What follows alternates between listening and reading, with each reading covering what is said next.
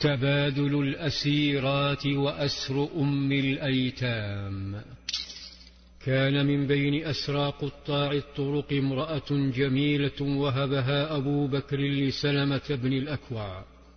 ظلت الفتاة معززة في بيته دون أن يخلو بها.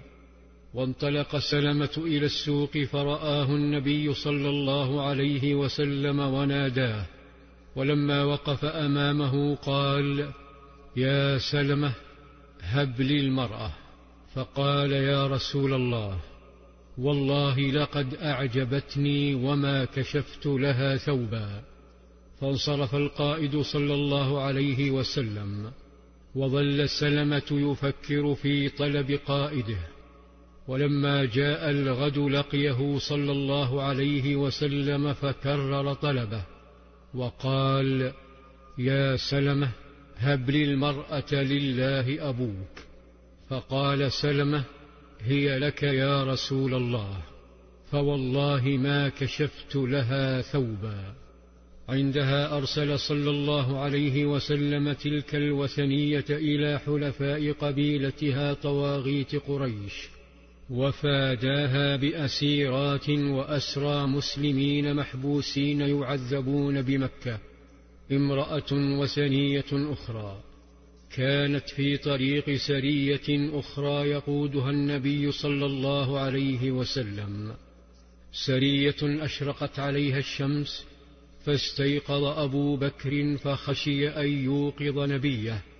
فعمران بن حسين يقول كنا لا نوقظ نبي الله صلى الله عليه وسلم من منامه إذا نام حتى يستيقظ. ثم استيقظ عمر فنهض من مرقده ومشى نحو نبيه وبدأ يكبر ويرفع صوته حتى استيقظ صلى الله عليه وسلم.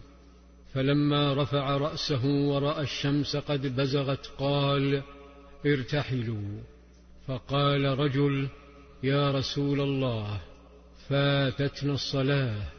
فقال صلى الله عليه وسلم لم تفتكم. ولما توقفوا قال صلى الله عليه وسلم ائتوني بماء ثم توضأوا وصلوا.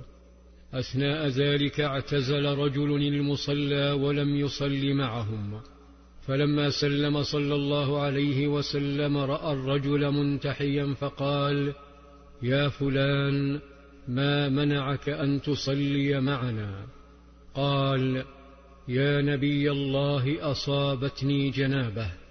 فأمره فتيمم بالصعيد فصلى ثم واصلت السرية سيرها حتى نفد الماء. فنادى صلى الله عليه وسلم فارسيه عليا والزبير وقال لهما إنكما ستجدان بمكان كذا وكذا امرأة معها بعير عليه مزادتان فأتياني بها. انطلق الفارسان نحو المكان المحدد فرأيا طيفا من بعيد. اقتربا. فإذا امرأة سادلة رجليها بين قربتين تتموجان بالماء فتوجها نحوها وقالا لها أين الماء؟ فنهرتهما بكل ثقة وقالت أيهاه أيهاه لا ماء لكم. فقال كم بين أهلك وبين الماء؟ قالت مسيرة يوم وليلة. شعر الفارسان بمسافة كالموت فقالا انطلقي إلى رسول الله. قالت وما رسول الله؟ هذا الصابئ؟ قال هو الذي تعنين وهو رسول الله.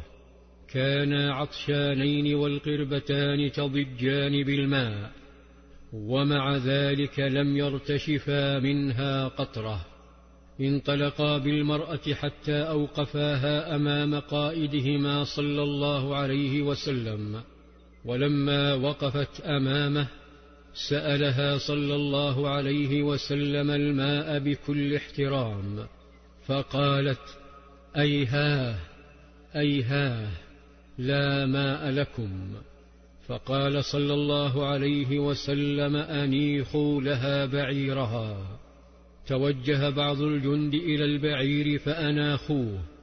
فارتعد قلبها وناشدت النبي صلى الله عليه وسلم وأخبرته أنها أم أيتام وقالت استقيت لأيتام وقد احتبست عليهم جدا.